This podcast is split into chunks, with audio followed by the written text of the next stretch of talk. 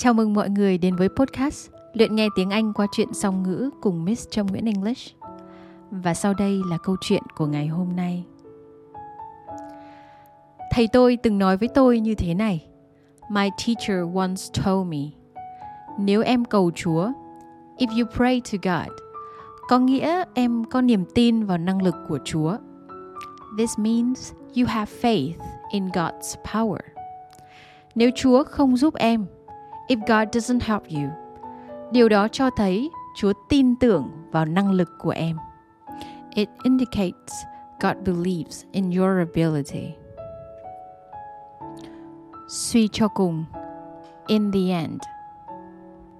Thế giới mắt bạn nhìn thấy, the world that you see, và những người xung quanh bạn, and the people that surround you tất cả đều phản ánh bạn một cách chân thực nhất. All truly reflect yourself. Nếu bạn cứ mãi than oán cuộc đời không công bằng với bạn, if you keep complaining that life's unfair, hãy tìm cách khiến thế giới này nghiêng về phía bạn.